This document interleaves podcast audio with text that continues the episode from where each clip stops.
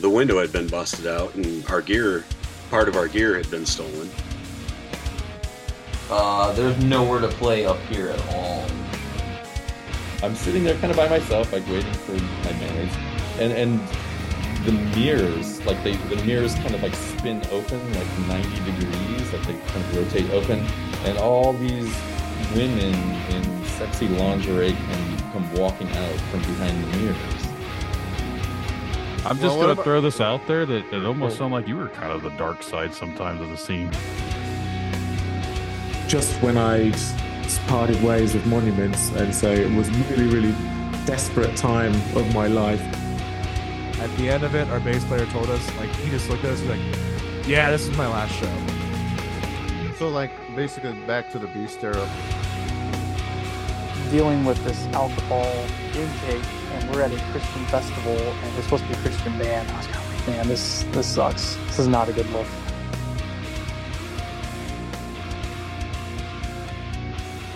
Hello, everyone. Welcome back to Dark Side of the Scene. I'm your host Brandon, alongside co-host Ed. Ed, what's going on? It's going. It's going okay. Just okay. It's going okay. I'm uh Yeah, I'm just drinking water again. No beer. Sorry. I'm lame. No, I've been having weird stomach problems. Probably because last week I ate like garbage, and it caught up with me because you know I don't have that strong ass stomach I used to. The cast iron skills fading away. Yeah, I'm surprised. But um I was uh, thinking earlier about how like I wonder if anybody else thinks this way about how like I heard a theory about how some band members can be paired up with other ones based on their astrological sign. And I, I don't fully I mean I don't fully believe in it completely, but it's weird when you look up your own astrological sign and the person you are, you can't help but actually have those characteristics. It's not like I can't not not act that way. and it pisses me off because it's kind of true. Well, my wife would tell you I'm not a neat freak. So I don't know. Maybe I, that's when I got dropped on my head and I lost that ability. But I don't know. Like, I wonder if that that holds true for anybody else where they would choose bandmates based on their astro- astrological signs. For what it's worth, my sign and my wife's sign are the two most compatible signs together. Hmm. But I'm a Pisces and my sign's supposed to be a big puss and not be confrontational and everything else. Like, yeah, I'm not that at all. I'm I'm always ready to fight. my my wife's my wife's a Pisces. I call her a piece of shit all the time as a joke. but yeah, she's pretty much what exactly what it is, sort of. What, yeah. Is she So always you- ready to get in fights or is she more of a pacifist? Pacifist. Yeah, that's that's not me. I'm I'm very confrontational. See, that's that's why I don't know. Like, and then like, I I I heard some people pick band members based on that. But I mean, I guess in our area, you take anybody you you can. You know, if you need you need like somebody, you're not gonna care about their sign as long as they show up. I don't ever look at astrology as anything realistic. I don't think the star Right. patterns are if the stars are really billions and trillions and millions of miles away, how the hell does that have anything to do with me? Yeah, yeah, I know. It's just that's why I'm not fully committed to believe in that stuff, even though it's kind of interesting how, like, I once went through my own bandmates is like uh, astrological signs. I'm like, huh, Where were you I- born? Where were you born at? What time were you born? Let's see what type of moon was up. Let's see Right. what star patterns were around. Yeah, I I know some people that do shit like that. yeah. they'll they'll map out your whole star map. I'm like, I don't need one. no, I don't. I don't go that depth in depth. And I was randomly looking up people's birthdays and kind of seeing the characteristic characteristics of them. Excuse me. It. So, anybody out there listening, um, what do you guys think about that? And any guess? What do you think about that too? Future guess, I should say. I don't know. I'm just curious. Anyone out there listening, if you want to be involved in this topic, you can send us an email. Same email you can send us to if you'd like to be a guest on this show, which is brandon at darksideofthescene.com. You can send us an email about your feelings, what you're thinking, if you agree with Ed, had any experience with that, or if you'd like to come on the show and talk about some other stuff that's happened to you. We'd love to hear it. like I said about your feelings. This show pisses me off. Mm-hmm. Hey, you never know anymore. If we piss people off, then Oh. I guess I guess we're getting some sort of reaction. It might not be the reaction we're looking for, but I think Sure. I think it should piss some people off, not in the sense that they're mad at us, but it should piss people off knowing that some of these people get screwed over all the time by these stupid venues and labels and promoters and all sorts of shit that goes on. Yup. But tonight we're going to be joined by our guest, Cory. I personally don't know Cory, but I believe Ed does. I, I might know him. I might know him. Yeah. He's from up in that same region and been involved in some bands. I know who he is from bands, but I've never actually talked to the guy. So be interesting to sit down with him tonight and hear what he's got to say. So I think we're going to go ahead and uh, send him an invite. So you just hang tight, guys, and we'll be back in a second. I'd like to welcome our guest to the show, Cory. Cory, thanks for coming out and talking with Ed and I tonight. Thank you for having me. What Yeah. up, Cory? What up, Uncle Ed? What up, Brandon? What up? Just you- go on record. Ed is my uncle, and we like to eat tacos together. That we have never done. I know. I need more. I need more. Uh, yeah. I need more nephews and nieces that want to do the same thing. Dude, it'd be a one hell of a Christmas. Totally.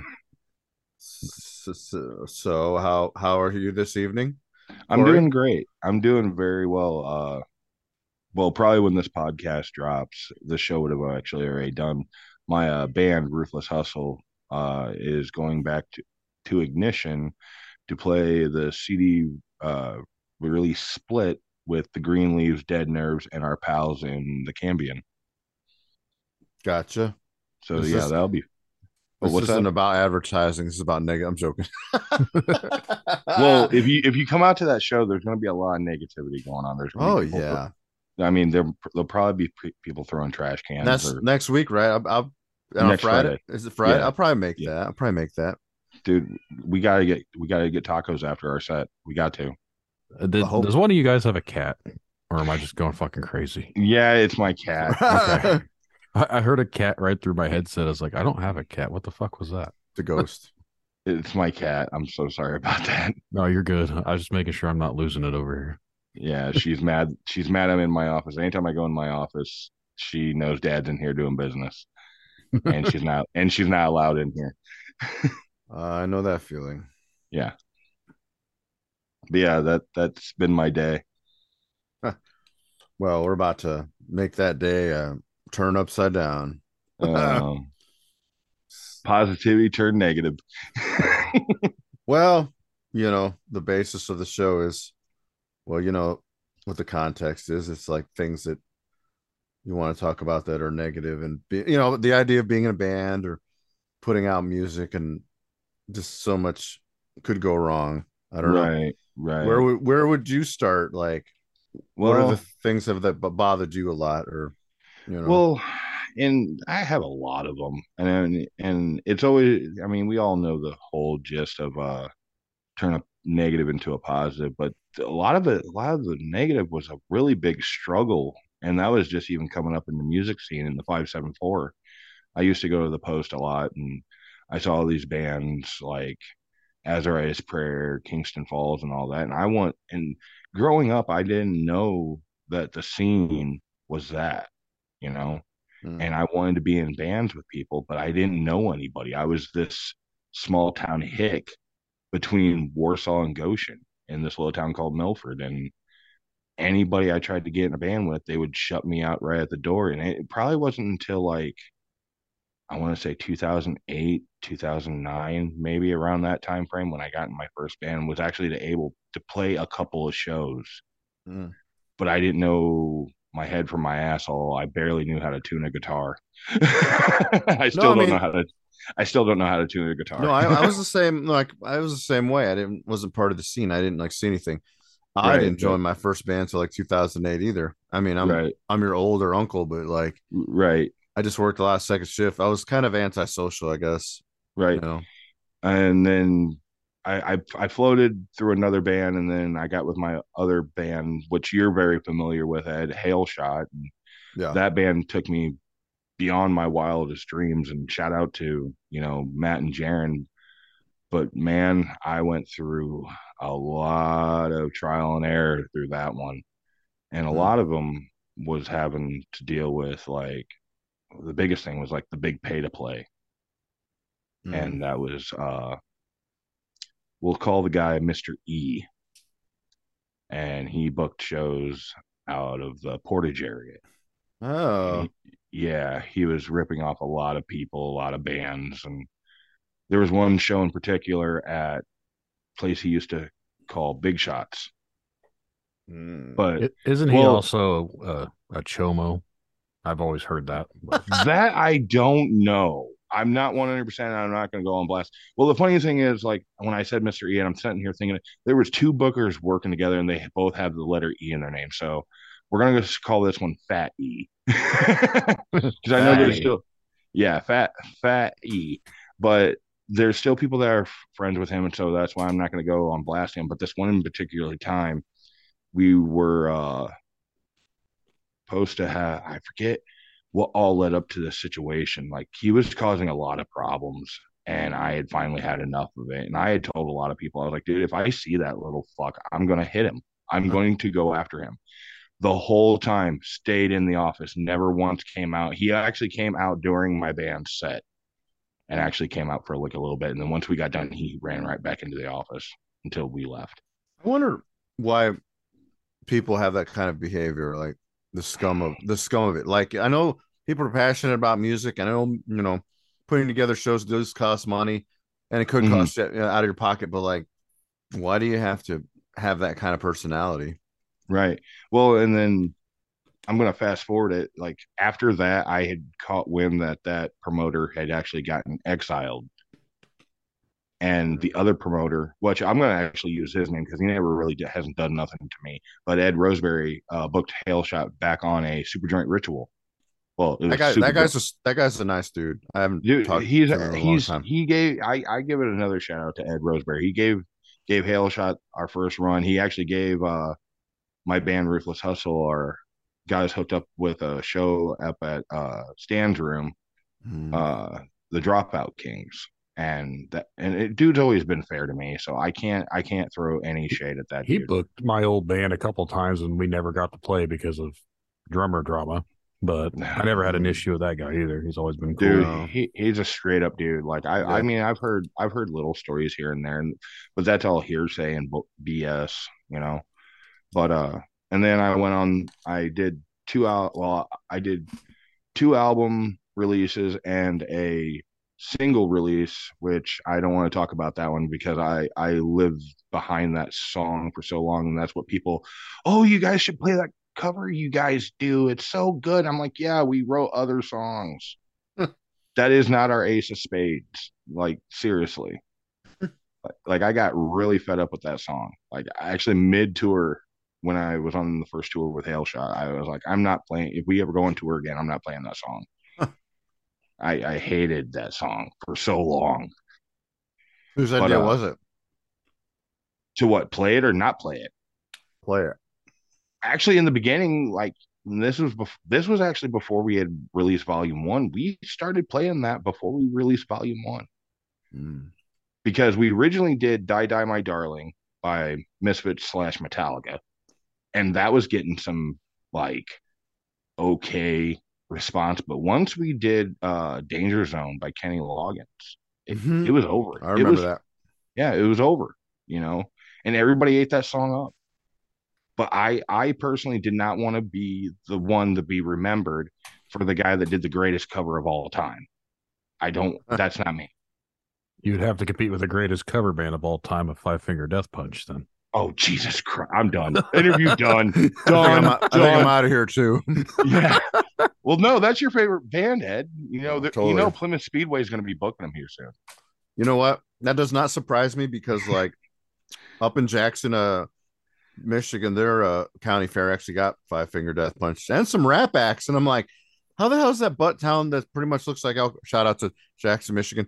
How does a town that looks like Elkhart get all these bands? Like, I just found that kind of weird. I don't know. I, I, you know what? I, I, I thought the same thing. I mean, well, even in Warsaw, they booked Theory of a Dead Man, and I actually like Theory of a Dead Man. Where did they play? They played at the Warsaw Fairgrounds. Like, oh, this was probably back. Oh, there was a fair. Oh, I kept thinking the pavilion. We were talking about the pavilion there. Like, uh, Oh, last night. okay. I got you. I other got you. Another I got you. guest. I got you. Hmm. But uh, Little off No. topic, but oh, uh, sorry, I sorry. just- oh, no, you're good. I was thinking. Of, I was thinking of something, and I mentioned five finger butt punch, and this this reminds me of this guy that came over, and he was friends with our old drummer, and it get you know when people talk about, oh man, I listen to metal, I love metal. Name some bands, are like fucking Five Finger Death Punch, Disturbed. And I was like, what? Dang. I'm like, damn, that's hardcore. And then uh we were practicing. He brought this dude over, and you could tell he wasn't really a metal fan or anything, but he was Mhm. getting into it, jamming. He's like, man, it feels like I'm in a fucking Disturbed concert. I was just like, dude, I'm about to quit playing music altogether now.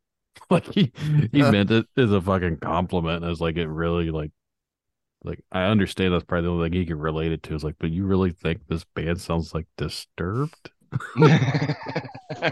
Oh man. Yama, yama, yama, yama, yama. I was like, oh god. I, what Hey, at least he got doing? into it. At least he was into it. So Yeah, that- props for that. That's what I'm saying. Props to that. But like, it, it really is disheartening when someone says you sound like Disturbed. I'm like, uh, Well, uh, is that a Ed- compliment? Thanks. do you guys remember a place called Sunset Hall in Fort Wayne? It was a venue. I've Yep. been there one time. I saw Born of Osiris there. I, I played Gotcha. there.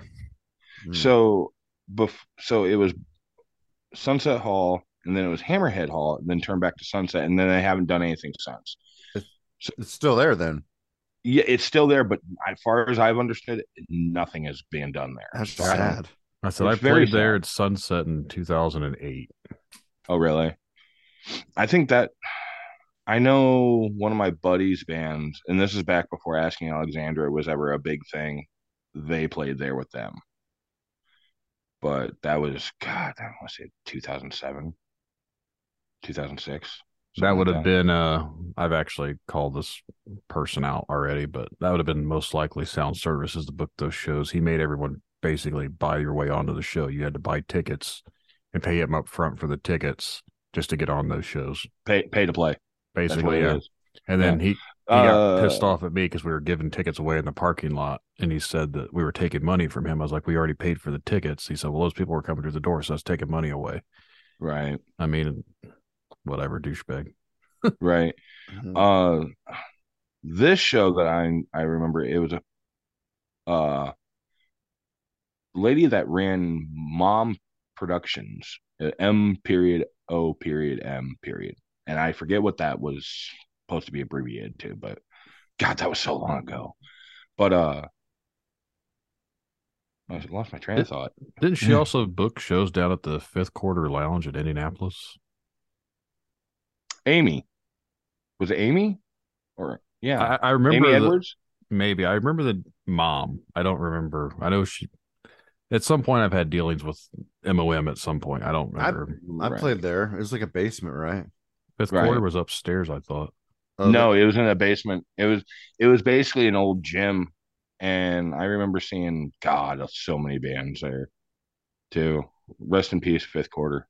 Actually, what? It was some sort of club upstairs, and then it was like a tiny basement. I think that was the building they moved it in. We played remember. at the upstairs portion, and it was called the Skyline or something like Hmm. that. The Sky Yeah, I don't know. seven. I know after the fifth quarter that was in the basement closed, Amy really dropped off, which is sad because she was a really good promoter to work for down in Indianapolis. Hmm. But uh no, when Hammerhead Hall opened, we actually played their first show there and they had umpteen million bands there and there was probably like 20 people there and at the time Hailshot had just got their quote unquote banner. We had took a sticker and blew it up at the local Walmart to make a banner. I actually stuck my dr- drumstick through it. If you actually go to the Karma Records in Warsaw, that banner actually still sets up there today. Hmm. But uh, the one thing I would always do after our set, I would always go, I'd grab like a few CDs and a few stickers and go and try and sell them. And this lady that was obviously inebriated looks at me and goes, You guys are probably the best pop metal band I've ever heard in my life. And I looked at her and I was like, What in the hell did you just say to me? Like, did you really just call us pop metal? She's like, Yeah, that one song. I was like, Oh God, I'm walking away. I'm out of here.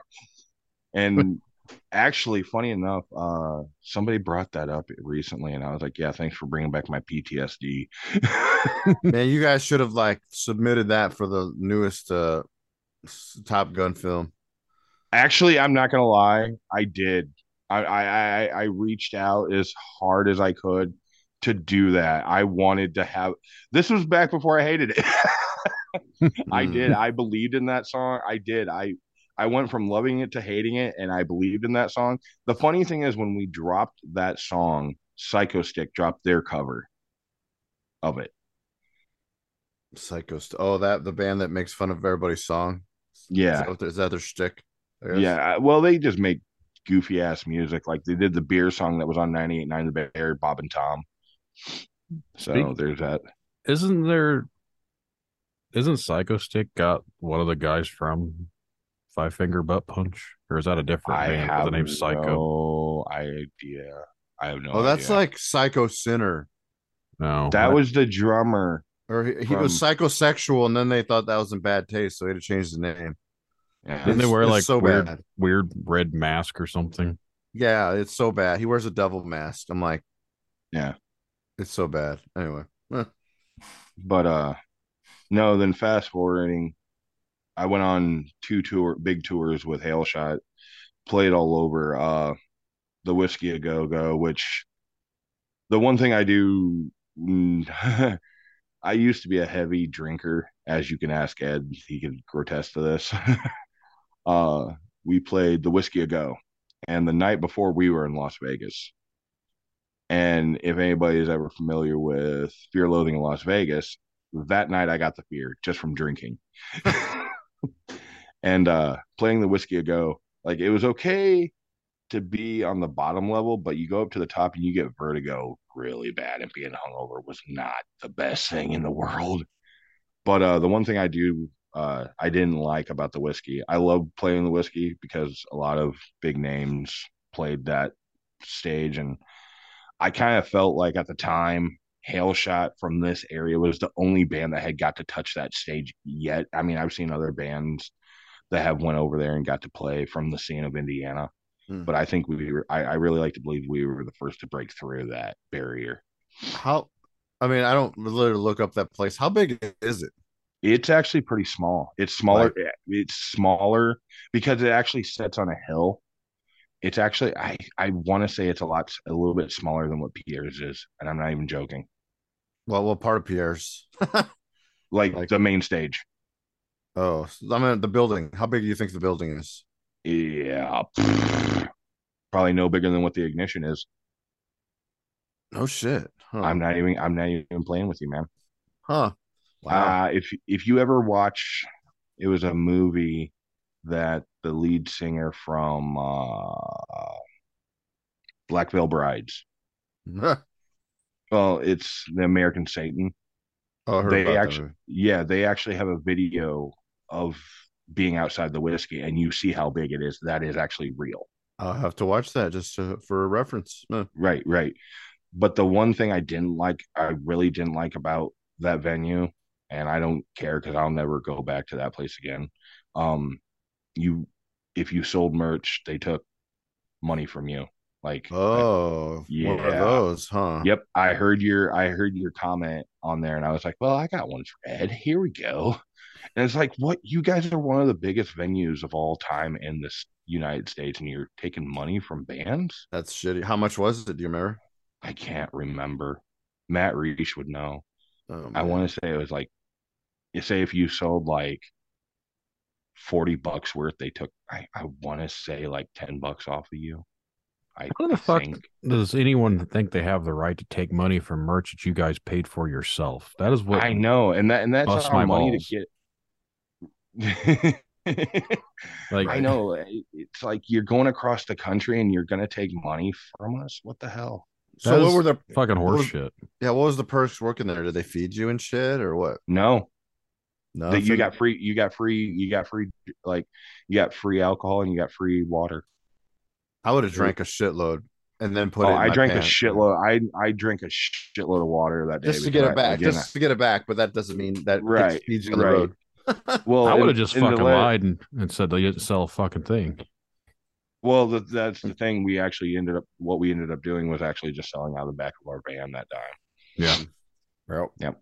Fuck them. So nice try, assholes. Well, it's kind of like when o- OTEP came to freaking Cheers up in South Bend.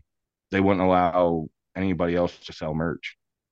Okay, so just go sell it outside your tr- in your vehicle. What are they going to do? Come out and tell you you have to shut that up? I'll tell them to I, my I, I didn't hear about it because I wasn't into them. I thought it was Opeth, and then I fucking no, it was disappointed. OTEP. I It was know. OTEP. She has so Yeah. many horror stories about being a psycho in general. Like I'd be leery of ever wanting to be around her on a show anyways, because it sounds like all the bands that have played with her like there's been all sorts of and this could be an entire episode is find some band out there. So if you're out there listening, if you actually had to play with OTEP and you've got horror stories, we can make that into like a mini series. Make that into a thing. Yeah. But I uh, would be. Yeah. oh, sorry. No, no, you're fine. No, I know I'm fine. That's why I got married. Yes, very true. uh, but no, after touring with Hail Shot with two tours, uh, I started noticing back at home that uh, the scene was actually coming back around. Like Lenore Colt was really popping off. There was a band called Hostile. There was there was a lot of b- bands going on at the time, and I really wanted to come back home and play at home. I mean, the guys were, eh, they never really were about the same like I am but I there's something just about the scene of Indiana. And it don't it doesn't matter if it's in Gary, it doesn't matter if it's in Goshen, up in Fort Wayne, or down south. There is in something in the air that I just absolutely love, and I need it every time. And it don't matter what band's on stage. Mainly because So we're in the middle of everything. You can just drive like you know a bit away to see something.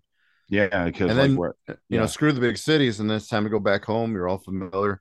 I mean, I, I feel that way. Yeah. yeah, yeah, like I I don't I don't know that. And then Hail Shot was, and there was issues I'm not going to get into. I I actually vowed never to really bring that up because I'm actually really good friends with those guys now, and I I love them to death, and I can't wait to see what comes of Hail Shot now because they do have another drummer, and actually, funny enough, before uh we ever dropped our first album, he actually came over and jammed with the guys, and I was like, if I ever step away from the band, you guys need to get him, and they did. So I went and joined the new lineup of Hostile and with Josh Moon, Joey, Justin, and myself. I was playing bass at the time, and it was it was about to be like another hail shot. I, there was tours lined up, uh, two two big tours, and uh, there was an individual in the band that just I don't know wasn't having it. Like he just wanted the glam, but didn't want to go for it. And I don't know why he wouldn't want to go for it because the one tour that was getting ready to be lined up was uh all that remains and unearth, and we were pulling opening act Mm. right at the fucking gate. I remember that. And yeah, Uh, yeah. Actually, actually, right before that, we were actually supposed to do a couple dates with uh Waking the Cadaver and Gorgasm, and uh, I can't remember what other band was on that bill. So there was two big tours, and just it fell apart. I mean, I know why it Mm. fell apart, but that's all under the bridge drama that I don't like to get into now because me and again me and that individual actually made up and shout out to him and his band that he's doing right now and he's doing his thing but uh yeah i uh It's not for everybody. That's what I assume. Huh? it's not forever but it's For everybody, I mean. yeah The, the Yeah, touring right, lifestyle. right. Yeah. Right. Well, dude, that was the one thing I I I got scared being on the road and being over in California, Oregon, Washington, and worrying about home. And at the both times, one, my girl, my fiance at the time, you know, she's working, taking it taking care of home. And shout out to my wife. You know, she she's a trooper. Mm. She puts up with my bullshit, and I I got tired of feeling afraid. Am I going to come home to an eviction notice? Is there going to be food in the house? You Right. know. And it was like, okay, I'm I need to make a change, and then had to do the tour. Going on that last tour with Hailshot, I was scared. I was fully scared because I was only two months sober. And if anybody knows the rock star life, you know what comes with that rock star life? Free booze. McDonald's. Oh, Jesus. oh, oh, ugh, ugh. But uh no, did did the I think it was like five months with Hostile. Got to open up for a band called Traders and Victims over in Cincinnati, Ohio, which was weird because that to this day is probably the biggest uh second to biggest crowd turnout that I've ever played for, let alone playing for like Superjoint, playing two run full terror assault. That those were insane. But yeah, that that was the most active crowd I had ever seen, and I was just like, "Holy crap! Holy crap!" And then that band fell apart, and I was gonna take a little bit of time away from music because I was burnt out. And a uh, friend of mine called me up and said they needed a drummer for just one show. And we got into talk, and he was a good friend of mine. Shout out to Mike Robbs. He's a guitarist out of uh, the Chicago 219 area. Well, his one band's out of Chicago, but he's from the 219 area. But he's a guitar player for, at the time, Deaf Ear, but he's also the guitar player for I Bet and Freak on a Leash. But uh, we were talking. He goes, "So what are you gonna do now that you know no longer in hostile?" I was like, "Dude, I think I'm just gonna ride off into the sunset. I've done everything I ever I wanted." And he goes, "You're not done." So I did the show with him, and after we got done, he looked me dead in the face. He goes, "Please don't be done. You you still got gas in the tank." And then it was so weird. A week after, uh, somebody got a hold of me to be in their band playing bass, and which turned into a me being the lead singer for a band called Bhopal Assault, and didn't really do anything too fancy. Did some local shows here. We opened up for the band Wrath in uh, New Haven. Um, played a lot of shows up in South Bend. Uh, and then uh, the Beast happened, Mhm. and that that that set a lot of things back. Like a lot of shows got canceled, and then the shows started happening again, and then uh, an incident happened that just I've seen splinter the scene up in this side of Indiana. A uh, individual by D, I will call him, got accused of accusations, and I I don't like to go too far into it and slander somebody because it it wasn't me, it wasn't my band, so Right. but that that person was really big in the scene and you just saw all everything just go down so coming out of the monster and then or the beast as you call it and then that happened you just saw the life suck out of the bands and shows stop But I didn't understand. Like, see, you know, I remember all that because I didn't understand why that whole incident had to affect everything else. It doesn't like it's almost like like it it, it it it doesn't make sense to me to this day because It's like the one band was the entire scene, and the only reason there was a scene is because of that one band. And when that one band's not It- there anymore, it's it's it it disappears. Well, and and uh, and I'm gonna. It was actually just the individual because the individual himself actually put on a lot of shows. I saw him put on a lot of shows at Smith's, Ignition, Hardy's. Uh, he actually put on shows outside of his own house. right. you he had a he- he had a festival thing. Yeah, he had a big festival. It was- That's how I met this dude talking on the mic. oh really? That's how Ed and I met was from one of those shows together. My my Yeah. my my first uh, meeting with Brandon, I go, man, you guys remind me of Black Dahlia murder. And like, if you don't know him, he just gives you the straight face, like, yeah, I can see that we sound like that, but but like he had no emotion. It was funny. I'm like, that's a compliment, man. And that's that's in well before before uh well before like the beast happened, you know, big shots shut down. So you really didn't have much and Pierre's was kind of on and off again throughout that. I mean, we had the Clyde, but nothing really solid. And then, you know, that I still I think I still think to this day that D, that individual, was a lot of the reason alongside William Finn was the reason like King 810 came around here. And King 810's never stepped foot, but it brought people into the it brought money to the door, you know.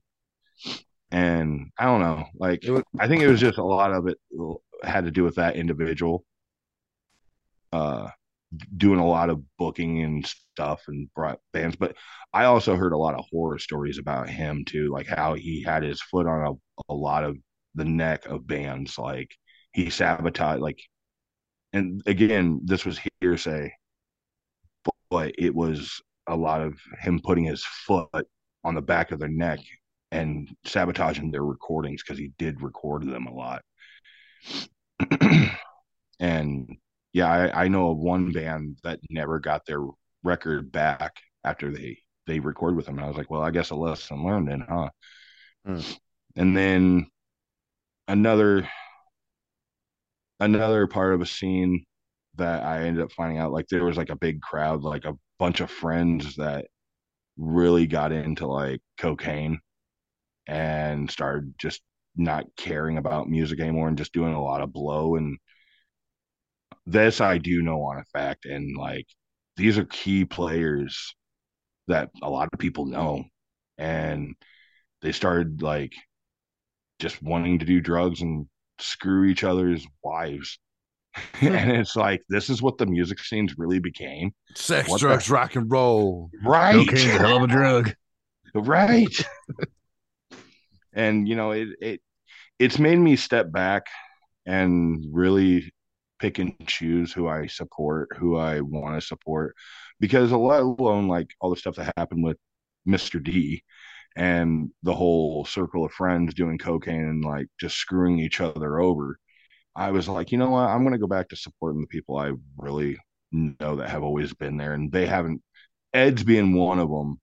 You know, I've I've always tried to support Ed in any which way I can, and it's just like it kind of feels like things are kind of starting to shape up a little bit. I mean, we got shows going back again at Ignition for the time being, and right. I kept I kept begging him to, you know, try like do it, man. He's like, I don't know, like I don't know if bands want to play. I'm like, dude, they want to play. They do. They, they do want to play, and and I do shout out and shout out to you, Ed. You, if it wasn't for you, I don't think shows would be going back at ignition. No, actually, I'm the one they start. The, the reason they started because he asked me if it was a good. I've known Tim for a while, and he mm-hmm. asked me one day. He's like, "I was thinking about having metal bands here. Would that be a good idea?" I'm like, "All ages metal bands." Yes, and they've been. And, I have not seen one bad one yet. Honestly, like a turnout's always good. People right. are respectful. I think maybe one time there was some underage dumbasses drinking, but you'll have that. But it's just been really good for. And and you this, know what, Ed, you're yeah. the one who did that. You did that, Ed. Put that in your resume. Well, I yeah. So and like that's why he's pretty cool to let me like put shows if I have to, you know. Right. But it's cool that everybody else reaches out to him too, because you know, as long as they do what they say that he asked them to do, then the show like next week, you know, Right, right, right. Know, that'll probably be a good show, and you know, I'm good. looking forward to it because again, it's Ruthless Hustle's backyard, you know. And that that again, I I shout out to you for putting us on that show last. You're, getting, you're getting two shows in a row, and you've never played there now. Damn, nice. Yeah, yeah. I, I'm I'm happy about that. That's cool. I will always shout out you for giving us that first shot. You know, and no problem. Everybody, yeah, everybody enjoyed you. You were cool. Oh yeah, I was just happy with the turnout. Like it, it was like insane. yeah, I know. It's like, oh, nice, because you never know with like, like you know, after winter shows, right? it wasn't too bad, cold. Right. Well, uh, but this is all positives. What what else you got that's negative? well, I, through BA, there was um some situations that had risen with some members, and they had parted ways, and we had actually picked up Isaac Stansberry. Shout out to Isaac Stansberry, who's the bass player for the Cambia, and he also You little does- whore. He's now a band whore. Yeah, the the dude, but the dude's a maniac though. I love that dude to death. He's a such a solid musician. Yeah. Um, but he's, He's, also not, he's not he's nicer than I could ever be as far as a person goes. I don't know. You you guys need to have a nice race, but end it negatively. Yeah, probably. but uh, he even does Madman recordings. Like he will actually come instead of you going to him, he comes to you. oh, he's like the Sweetwater guy without the van. Hey, I don't know about that one. Oh no, I- never mind.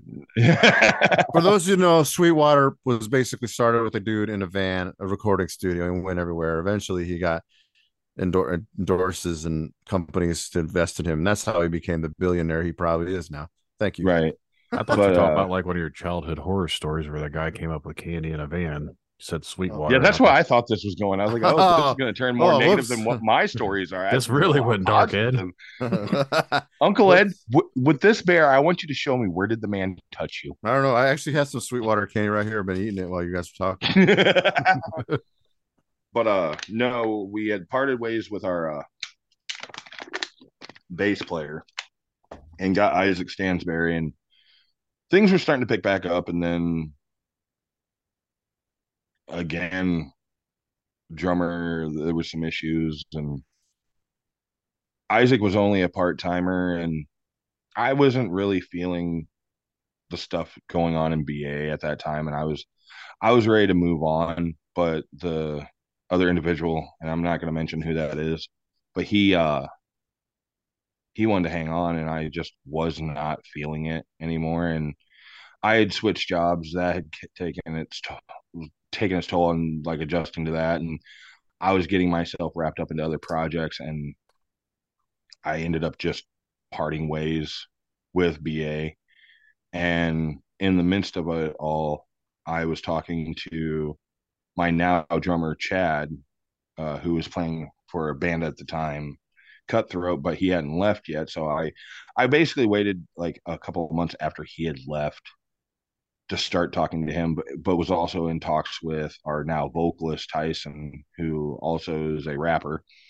Um, we had uh started like I was like, well, I got a bunch of songs. I want to put a name with the songs, and I'd actually originally given the name Ruthless Hustle to Tyson, and I was like, hey, you guys want to start a band? Like, I have this and I have songs, and the bass player we had at the time, uh he had uh he was all about it and then he got cold feet once we had booked our first show Mm. and then so i reached back to the old bass player that we had parted ways with in ba and actually mended that fence because that actually ended pretty bad between he and i and he and i had been friends for so long and it took it took a lot of healing to get us to this point and the one thing like being in a band with somebody I I I hate going in blind, so I want to get to know that person before I even think about strapping on a guitar or picking up the drumsticks or and writing music with this individual because I don't know what I'm getting myself into. Hmm. And there was a couple incidences where I did that and I was like, oh, I'll never do that again. So and the only other reason too one i won my friendship back but two i'd also wrote a lot of this material with that guy so he kind of knew what was going on. So it was a no-brainer just to bring him up to speed and dust off dust off the cobwebs and go at it and here we are. So But, uh, negative to a positive. Gotcha. Yeah. I mean, I, I I really tried to think a lot of the negatives. And a lot of the negatives, it, it was you know turned positive, but there was some dark, like like the whole like bunch of friends doing cocaine. That's still going on right now. That's And- expensive. Why are people still doing that? And dude, and a lot of these people are supposed to be like good friends and supporting shows and all that, and it's like it's a mind it's a mind boggle. It's hmm. really a mind boggle. I I always thought of the '80s how like it's a deep, it's a deep, dark, dirty secret drug, and it's weird how it's even as an adult, I don't do drugs myself, but like it's So to you- me, You don't take Tylenol? Oh, I'm well. I took aspirin, but I'm talking about like that kind of thing. It's like makes you wonder how many people secretly do it. And it's like, ugh. you know, like I'm not. I guess I'm not judging, but I, I am because I'm like drugs are bad. They could ruin a lot of things for you if you're not careful. right. And you know, Well, the, the biggest thing in like I saw a post the other day, and actually I said I think I said this to you, Ed. Somebody was like, "Man, I miss shows in the five seven four," and somebody chimed in, "Well, your cancer your cancel culture took care of that." And Yeah. even even that even the cancel culture is so hypocritical. yeah, I, because- I mean, It, Yeah. it sucks. It's like why why are you going to do this? Why are you getting into the person's life when that person goes up on stage? Well, for me, it's like that's fine if you want to believe in something, but you also don't got you got to think about what you're doing when you're canceling something else. Because Right. it's like, were you even there for the music, or you're Right. just there for because it was a popularity contest to cancel whatever Well, it was? Well, and here's my thing, okay, on the whole cancel culture thing. They're all about exiling bands. Nobody's exiled Five Finger Death Punch. They're still selling out arenas. The dude's a woman beater, and everybody praises him. No, not me, but yeah, I get that. Right. Like, We said the same thing on a couple episodes about the vocalist of As I Lay Dying had his supposedly tried to hire a hitman to murder his wife, but yet they're back together. They're out No, they're not releasing back. album. They're not. They're not together. Not They're- not him and his wife. I'm talking about the band. Oh, I was seeing. Uh, they caught up with Manson, obviously. a big example. You know, everybody used to think they used to like defend the guy, and up until that point, once he got in trouble, like nobody talks about him no more. well, okay, and getting on, getting back to the whole thing of Lay Dying, like you know, Jordan, Nick Hipa, and Josh, they left. Well, Josh left because he wanted to do something else, but Jordan and Nick, they left because they couldn't bear it. You know, and actually, Tim's gone on record, and I don't, and I'm not defending Tim for what he did. I I still like Lay Dying. I'll even openly admit it. Do I think it was right what he did? Hell no. Hmm. But you know, the dude eh, he did his time and time shows that you've been rehabilitated or anything like that. But here's my other biggest thing. Everybody wants to throw stones at the guy that tried to kill his wife.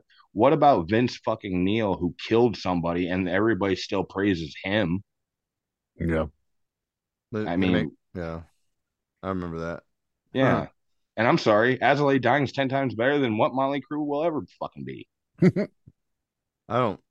I'm not really a Crue fan. I think they have a couple cool songs, but I don't get it.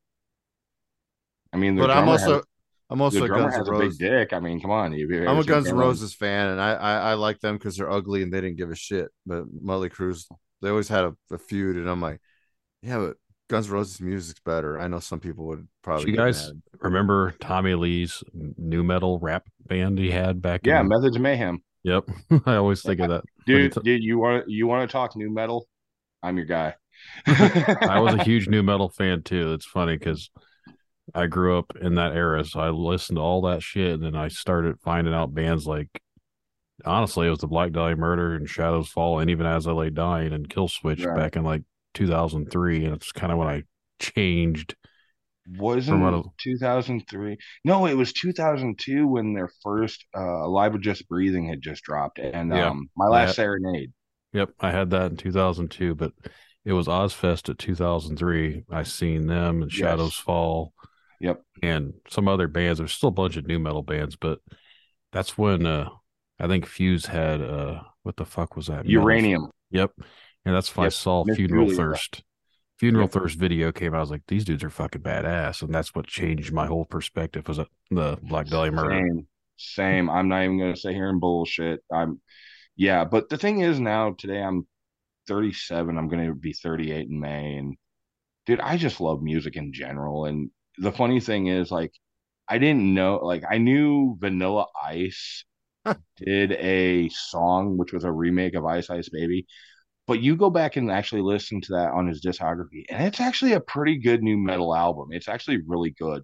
And then I did the uh I looked at see who all was on the studio album. It was the drummer that's now for Godsmack, uh, the bass player that was in Snot, uh,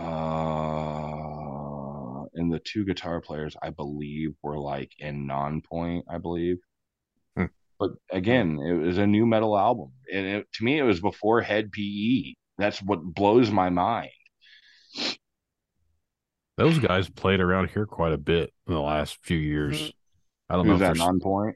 well, non-point and Hed PE. They played Kokomo a lot. And I was They like, played uh, uh, Carl's Tavern. yeah, I remember that one too. Yeah, that blew my mind. I was like, Hed PE playing Carl's Tavern. What the fuck is that? I remember like they had one big popular song in like I think 2000 called Bartender or something like that. I remember that was like the song I actually heard on the radio. But Uh, I remember their song that really broke them through was their song called Blackout. yeah, I don't I don't know. I was never really a fan. I just remember they had a song called Hey Bartender, hit me with a double and some shit like that. I think it's actually still the same song. Sounds like a country song to me, but I don't know. Maybe it Everything- is blackout. I don't know. Everything is a country song to you, Uncle Ed. Very much. I told Ed the other night he just needs to start playing country and make some money. Country cover band. I can't do a country cover band. I, I know a guy in a country cover band. He's cool. But yeah, he, he says he's a metal kid. yeah. And like he just started just just started playing these gigs because it got him paid and it just makes sense. There's Yeah, a dude but- from Indianapolis. I think he's the guitar player of Fleshbore. He plays in a country band as well. Wait, Fleshbore is in like Michael Hare's Fleshbore? Yeah, Oh, really? Mike, the other the guitar player, Michael, Yeah. like Okay. he plays in a country band. That's cool.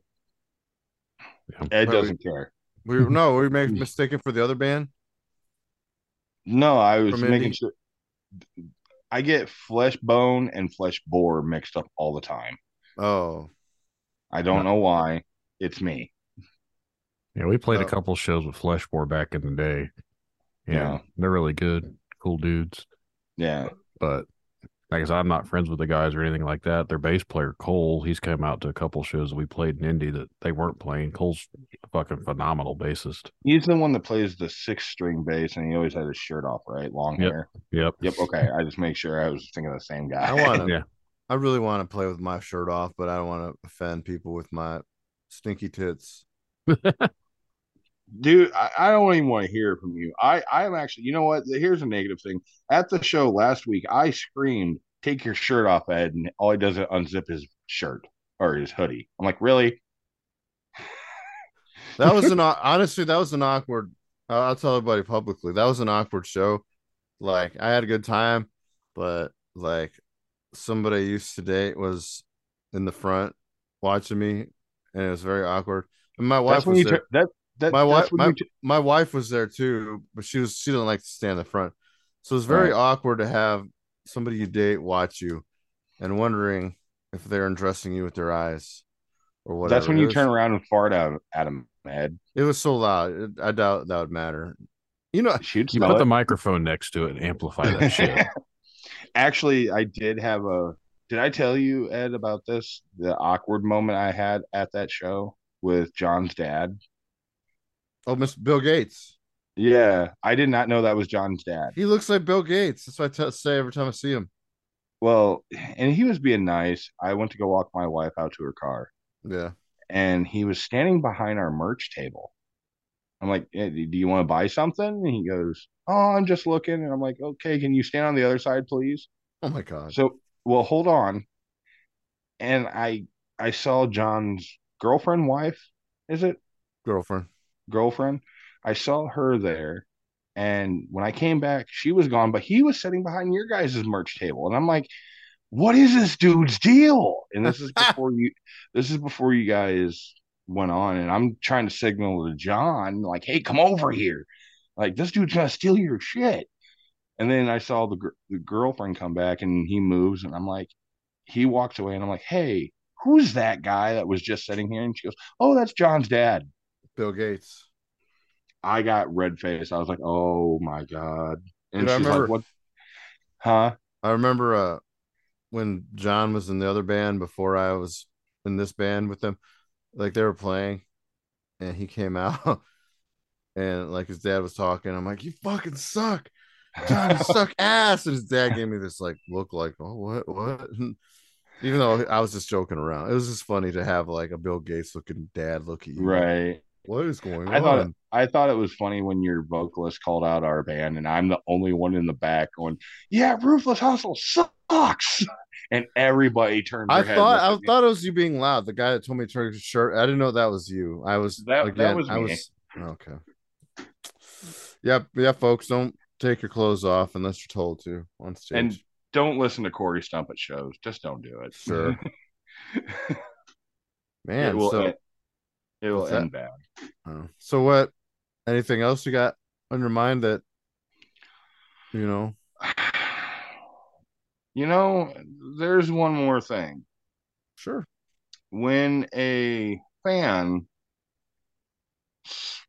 spends the time to come out to a show and let it be on the other side of Indiana or wherever, I think musicians need to take in take that into consideration that you know people have come to see you and you shouldn't look them in the eye and say i'm purposely going to screw up the show because i had that happen to me a couple of weeks ago i had an individual look at me dead in the eyes and said i'm going to screw up tonight purposely whether he was drunk or just nervous i just i don't there's a professionalism when you get up on that stage and Are you talking about you drove all the way to see the band? The dude told you that?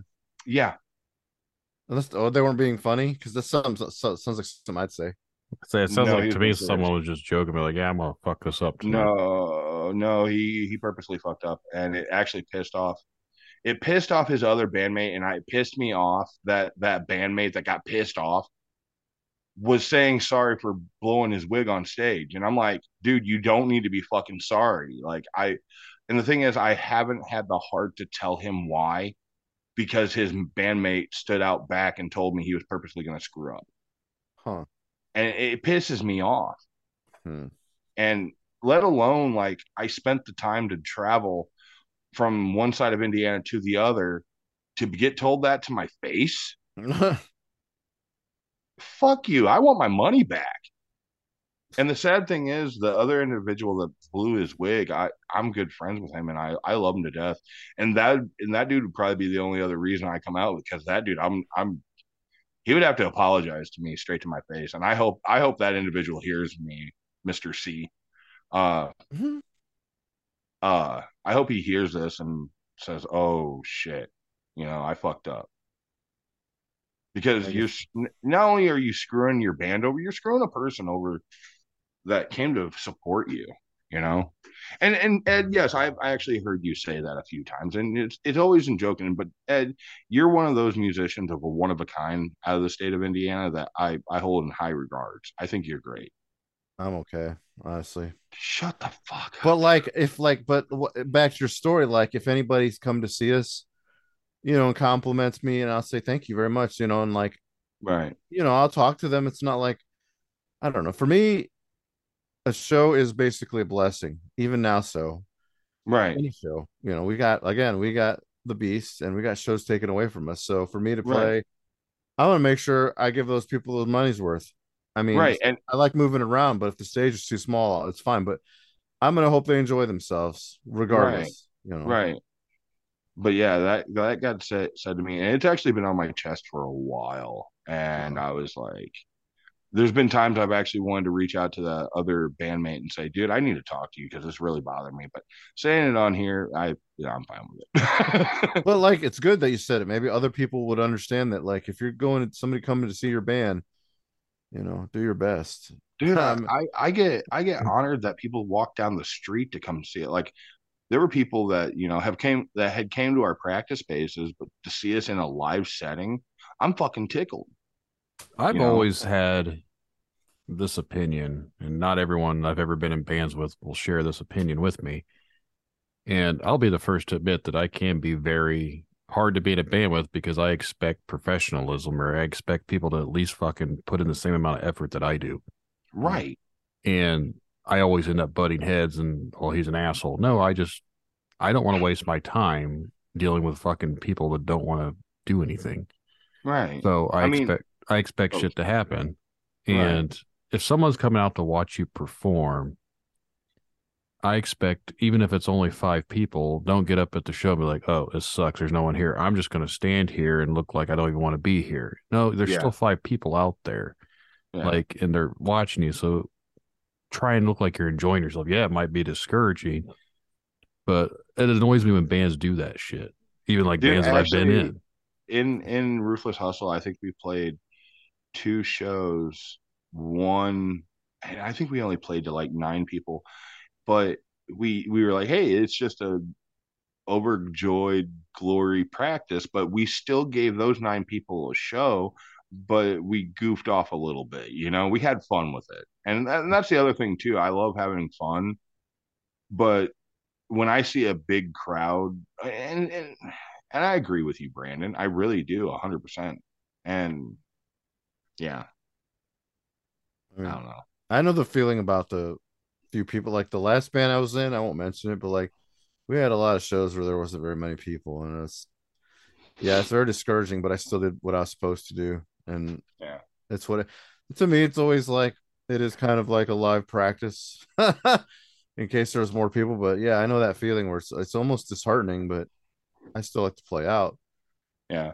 I mean, Well, whatever.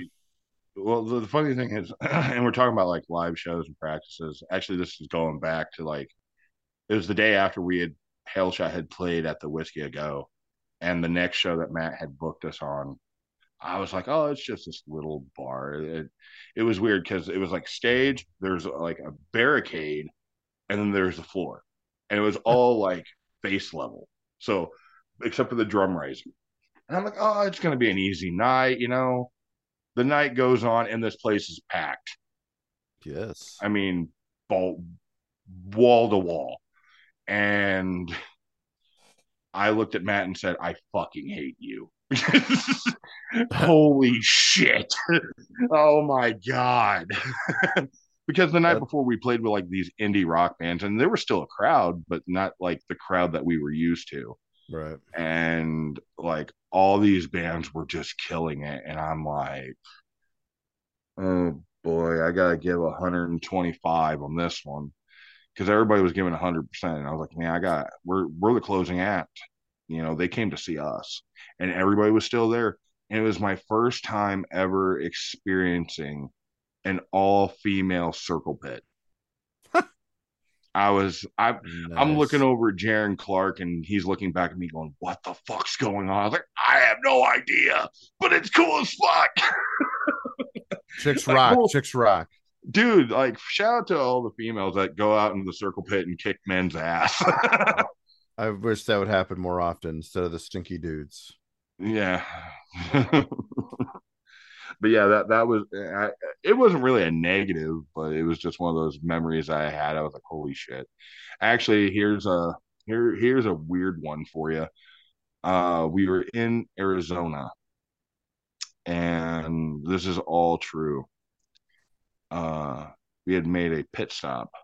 I forget where what part of it. I think we were in Tempe, Arizona, Tupelo, Arizona, something like that. Anyway, I went to go use the restroom, coming back, and I always carried a knife on me, and because somebody's gonna if somebody's gonna jump me, guess what? You're getting stabbed, and I'm out of here. But uh, this gentleman had asked me for water, and I was like, "No, man, I I don't have any water. I'm I'm, I'm sorry. I, I Pee in his mouth. Anyway. I'd already peed. Oh, that's right. Duh. but uh he, he was like well do you have any change i was like dude leave me alone and we got to our destination and i was talking to a guy and one of my buddies that was actually had moved down to arizona and we were talking and i was like yeah we were at this you know rest stop and this crackhead came up asking me for water and he goes did you give him water and i'm like absolutely not and he goes you denied him water i'm like yeah and he goes you're lucky there wasn't a cop around you and i was like why would he have arrested the crackhead? And he goes, no, you. Huh? In the state of Arizona, it's Arizona, I think part of Texas, and I think New Mexico. If you deny somebody water, that is actually a crime. Hmm. and they can take you to jail. I've never heard that before. Oh, it's real. It's real. I was like, well, I guess I'll I'll give somebody like a like a thimble, you know, like spit in his yeah, mouth. or or go in and buy them. You a can't get bottle. arrested because you didn't know the law, you know, at the time. Be like, we're not from here. Sorry. right? And I, that's what I would have told him if I would have gotten arrested. But apparently, that's a thing. You And sure it- it's not look- one of those old stupid laws? Because I know up in like No, Mishawaka, look, it's illegal looked- to jack off a monkey here in Indiana. Like, it's, It someone had to- Well, yeah, so you can look that shit up. I'm not all for bestiality, but I did look look it up. It's in Arizona. Yeah, it That's is fucking real. weird. It is very weird. Well, that's like if, if say if like say if I was Ed's like ten year old son Hmm. in in the state of Indiana, if I was his ten year old son in the passenger seat with no shoes on, they could and they pulled Ed over for driving. He and they saw that I had no shoes on. He could get arrested for kidnapping because I have no shoes on. Yeah, I'm not even. I, I I- remember seeing that one too.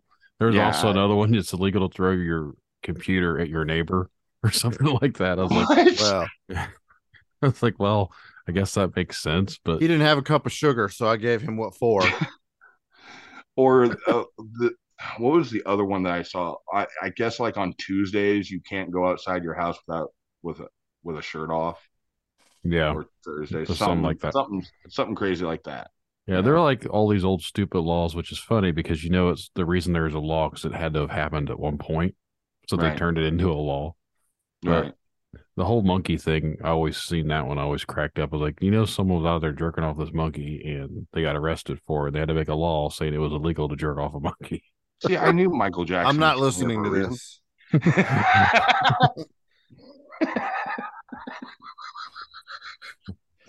oh no. Ed, Ed's what Ed's muted his mic. A little bit. go back in the go back in the box, Samuel. You're not supposed to hear this. I was just gonna say I have these bananas. Oh, rotten bananas. so let me see. So like any other I mean, I mean, I'm I'm sure you've had a lot of ne- negative like, you know, encounters and stuff like that. I mean, overall like well, I mean, we're talking about this you know, our our own scene like I mean, man, I I've said it enough like a few times to other people like I wonder. Okay, so like we're in the heart of South Bend, and like it's supposed to be, you know, the Notre Dame. It's like I don't ever see the scene ever getting as big as it used to in that area. And I, I I don't I don't ever like I know. because- Well, sure. What's your thought? In my thought, like coming up from the scene, like in high school and up to now, you know, you had people that had places to go, like the Post, which was the all ages venue, which a lot of the play, like Fort Wayne, is starting to do the all ages venues again. People are starting to take go back to the all ages venues, which you need to because a lot of us are not spring chickens anymore. Right. But that was the thing, like back in the day, you had the Post, you had uh Skunk's Nest up in Michigan. You had whatever I think you had like three, two or three venues in South Right. Bend. And you know, whatever venues you had in Fort Wayne. And even like in Warsaw, there was there was two places over there. There was the turning point and then there was the firehouse over there. And then you know, a lot of those people became friends and they networked. And if they couldn't get a venue to play them, they would play at people's houses or a barn. And that went away. And my other thing is like the crowds now are faces I've never seen before. And the one thing I want to start telling them, like, hey, you need to go back to your high school and tell those people behind you about the scene and start bringing the scene back up that way. right. Because, so because, sorry. oh, sorry, go ahead. So I you know, we had the same conversation with another guest about the same exact thing. And I'm thinking, well, where the hell did all these people go then that used to support it? What happened? To just get older and forget to be metal, or is it the kids or I think they stopped caring. stop caring? Huh. Yeah. I really- them grew up, got jobs, got families, stopped doing it, and then this generation, in my opinion, don't come out to shows because I don't think the younger generation now in school are trying to play in bands. They're more worried about watching chicks shake ass on TikTok and whatever else that they're doing. Like I think to be hundred percent honest, and I've said this on another episode, I think the whole smartphone social media era has ruined it for the younger generation because all they want to do is watch stuff now on their phones. They don't want to go out and do anything. because they have gotten such short attention spans. Yeah. And that's I'm a parent, I've got four kids and they all have phones or a tablet. So I feel like I'm continuing the fucking trend of shit that I bitch about, but here I am just as guilty of it by letting Give them have a- the same thing. Some give them lighter fluid and some fucking matches and see, you know, let them No, Experience the way I used to. well, and I, and I kind of agree with that. But the thing is, like, like I, I want to say like one of my close friends that's not in in the music scene, but he he has two kids and like they do the whole thing with their phones and tablets and uh, video games. But let it come to like Saturday and Sunday, none of that stuff is not going to be played with. He's like, you have outside, you go out in the woods. I don't want to see you for four hours. You know, check in, but go do be a kid. You know, True. there don't don't worry about what's on here. Hmm. You know, and Yeah. it- it- We try I that get- too. I've got four wheelers for my kids to go out and ride and everything. It's like you're told to go out and shoot the dog or something. It's like get off the game and go outside and ride your damn four wheeler. Do I have to? Yes, you do. Just don't pull an Aussie. My thing is like though, are kids even interested in this stuff these days? Like when music, how often? I couldn't tell you the last time I seen a high school era band, like kids in high Right. school like, starting out playing in bands because that's where there's the, a that's where a the scene band- started from. Was like kids in Right. school. Well, and it, it kind of gives me like 5% hope. There's a band out of Fort Wayne called Damage, and those kids are actually still in high school. And I think they started right as they were freshmen in high school. So it's still possible. So, like I said, 5%. Mm. and they've actually went on tour and everything and have done things but they still play shows at the local scene you know? So there's a chance somewhere you know? There's always a possibility. I mean, there's a lot of young shredding kids too. I mean, the internet has like bred, bred a bunch of good young Well, musicians. and a lot of it has to do with the internet because like these shredders they just sit in their house. They they're not out doing bands because you know like the midi Oh. drums or whatever have you has you know you want you want your timing to be in a 4-4 or 6-8 or whatever have you you can do it at the hand of a you know your tablet or whatever yeah. there's no band there's not kids going out there like you know brandon said going out there and starting bands and jamming it out i mean my band does that we go out and hammer it out Right. I mean, I use the technology I have now to write riffs, and I'll send it off to the guys. Be like, "Hey, what do you think?" And you know, Chad will probably start putting a drum beat to it at home, but we hash it out at at the jam space. Like, well, like what bands normally do, you know, Mhm. normal because. I, I granted you know like bands like cannibal corpse the, all those guys like three of the members now still reside in florida the other two one i believe still lives in denver the other one's actually up in oregon now and they said the only and they said the only way they write material and stuff back and forth to each other is just through the internet oh yeah, file sharing. yeah file sharing Which which it works. I mean, if you're that level, it's cool. I mean, yeah. I think they they've know each know each other well enough to do that. But right but i wish make- i could be i wish i could be george Grinder and people write my lyrics for me sure. but like yeah, like that doesn't always I mean, I guess when you're big enough that makes sense, but when you're in a small band and still trying to find your sound, it's not feasible. I mean, maybe I'm wrong about this, but I feel like I You at just least miss. gotta- Go What? ahead. I was just gonna say I miss the camaraderie of getting rid, like getting together with people and playing music. Like I feel like that's something that's lost when people are just writing over the internet. Like you're missing the whole experience of actually getting together yeah and playing music as a group. Right. I mean- miss I miss the uh jam nights that used to be up at Cheers. I went to one jam night, and this was back when I was in Hail Shot, and I went up to one jam night, and I actually had a lot of fun. I forget I forget who I jammed with. It was two other individuals, but I was on drums. Mm. Yeah, Yeah, I remember all. Yeah, I remember. Uh, they would hold that, and I don't think they have it anymore. And I don't think they've had it since Danielle was there. I feel like. I know. I feel like uh, the guy that put it together was there, and then he decided he. I don't know what happened, but he ended up doing it at JT's. But I don't think he does that no more. So I don't know what's I, going I on. know. I, I mean, know. that uh particular place showed up in a previous podcast, but I'm not gonna talk about it right now. You know. Mm. I do miss a lot of the shows at Cheers. They were a lot of fun. well, because it's a it's a legendary place. I mean, it's Right.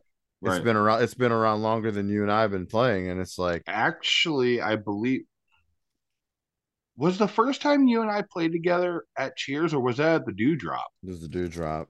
Was the Dewdrop, and then it was Cheers because think we showed up so. late at. So we showed up late at the at the Cheers show because somebody had forgotten their pedal board. Matt, I believe it was Matt, and w- we were already in Nappanee at the time, and we practiced in Webster. right. and they made the greatest decision to hurry up and drive back for it. I'm like, are you guys fucking insane? And we we ended up being like so fucking late. And Finn had booked the show. You guys were on it. I think I forget who else was on it, but they opened up the show. And as soon as we got there, Finn was like, I don't care. You're next. Get up on stage Right. and I think we only we only played like 15 minutes for that set, like for real. Mm. Eh, there, there- there's a negative turned into a positive. I mean, you, you do what you can, I guess. I yeah, know. I dude, I think that was the quickest I had ever put up my. And at the time, I didn't have my rack. I just had like a couple of uh, cymbal stands. And, and What venue did we play at, Ed, when we played up there when I first met you? that was a that was Hardy's and Elkhart. I, I always Hardee's. forget all those fucking places. Like I don't. I. People say name of a venue. I'm like, I don't know. I've probably been there. I couldn't tell you. yeah, they don't Not that we play- played all the time. It's just I I'm terrible at remembering shit like names and people's Right. names, venues names, band names. I'm terrible with I'm- people's names, but like venues are remembered to just the experience in my head stays. I've seen people that I've seen and I played there from other bands. And they come up and talk to me, and I'm like, "What's up, dude? What's up, buddy?" If I call someone dude or buddy, it's usually because I don't know their name. Right, right. What's up, guy? How you doing, guy? Dude, I've had that so many times. Like, hey, I loved you guys last week when you were playing. blah, blah, blah." I'm like, did we talk? Yeah, we did. You, I'm like, man, I nice to meet I've you. slept. I've, I've slept since then. What's your name again? Oh, uh, you should remember my name, dude. I I have a normal life outside of these walls. You're not allowed to. You're a rock star. Remember? No, I'm not. That that's another thing too. Like at that show that I went up to in Gary, when Ed was playing, I knew Ed was playing. I was like, I'm getting the fuck out of here. Gary? Um, I've never been to Gary. I never played It- Gary. it's a place called the D. I've never been there. Uh, yeah, look up a guy named Ben Ben Rose. He books up there. oh, I know Ben. Yeah, Ben Rose books there. He does sound. there. Oh, okay. Because I And met Ben. I, okay. I, Ed, you've known me forever. Have you ever noticed me to be awkward? You make an awkward. You make awkward faces. Like Awkward serious- faces, yes, but You make like serious faces. That's the only thing Yeah. I can think of that's awkward about you. right, right, right, right. But like, I've never. If, I, you could say anything in the world to me, and I would not feel awkward or anything. But I had this guy do it, and I was like, I've never felt this way, and I was like, it's so fucking weird. Uh, um, he introduced me. He's like, let me. He was introducing me to his girlfriend. He was like, let me introduce you to the famous Cory Stump, and I'm like, who the fuck? I ain't famous. And I'm just sitting there like, and I shut down, and I'm like, oh god, I'm not famous. No. I've never been called that or been a Gary. Dude, I I love I see. And the funny thing is, everybody's like, "Oh, you went to Gary, uh, gang." I mean, I'm sure it's not all like It's you know, not desolate. bad. I mean, they got a brand new casino out there. It's really nice. Whatever. Well, and and the part like the funny part is like where the D is. That's the comedy club out there, right. dude. If you go and do your thing and mind your business and not be a fool, nobody fucks with you. Right. You know, be smart. Yeah. Yeah, and I and I actually, I actually enjoy going out to Gary than I actually enjoy going to South South Bend still scares me. I don't give a fuck. yeah, Like, and that's the thing. Like, it's just, I I feel like that part of the t- uh, that power. I hold back to what I was saying. I feel like that part of town does not give a shit. I mean, we had, and I mentioned this before in the other episodes about we had the Fever, which was like a huge venue, ginormous, and it just like fell apart and nobody cared. It's like, whose fault is that? Was it the venues or is it the people? Because the last show that was ever there was supposed to be a Chevelle show, uh huh. and we played. I think Chevelle was on a Thursday, and they canceled. And we had some sort of like local showcase Friday, and anybody who bought a Chevelle ticket got a refund and got free entry to that showcase. Did any of those people come? Fuck no, they didn't. So I felt like our show, our showcase show we played there, the only time I ever played at the Fever, like was the last show there. And like I remember, and again, I said this in the episode, the owner of the Fever was there and he he yelled at the promoter, he's like, I'm not running a fucking paid practice here. And the promoter guy's like, yeah, they kind of brushed him off, like he didn't give a shit. Like, I don't know. It was I was ever I was at the Fever one time for one show, and that was Crowbots and Clutch. That was it. damn, how long ago was that? Oh, the sword was on it too, Hmm. and I can't and I cannot remember. I mean, they had like a, a good run of shows. I remember Dude, I heard I heard, I remember Fear Factory and Yeah. Hate Eternal coming. I was there. there, yeah. I hate you. That, and I'm pretty sure that was the OG lineup too of Fear Factory, wasn't it? Uh no. The bass player was different and the drummer was not the bass drummer and bass player were not drummer and bass player were not the original guys. Was Dino still in it? Dino was still in it, and so was Burton. The funny part was, I had such a good time, and the bar was kicking us all out. And guess who's coming up to the door? Fucking Dino's like, "Hey." Oh, I was like, Dino. And he's like, "What's up, man? I'm gonna go back in there and get a drink." I'm like, "Man, they won't let us in." And I'm like, "Can I have a, can I have a, uh, selfie?" And I didn't know how to use the phone. Come on, man, it's easy. And then I got a picture with him. He made fun of me because I didn't know how to use a fucking iPhone. Whatever. That's funny. But he was pretty cool in person. I wish I would have got him a Talking- drink.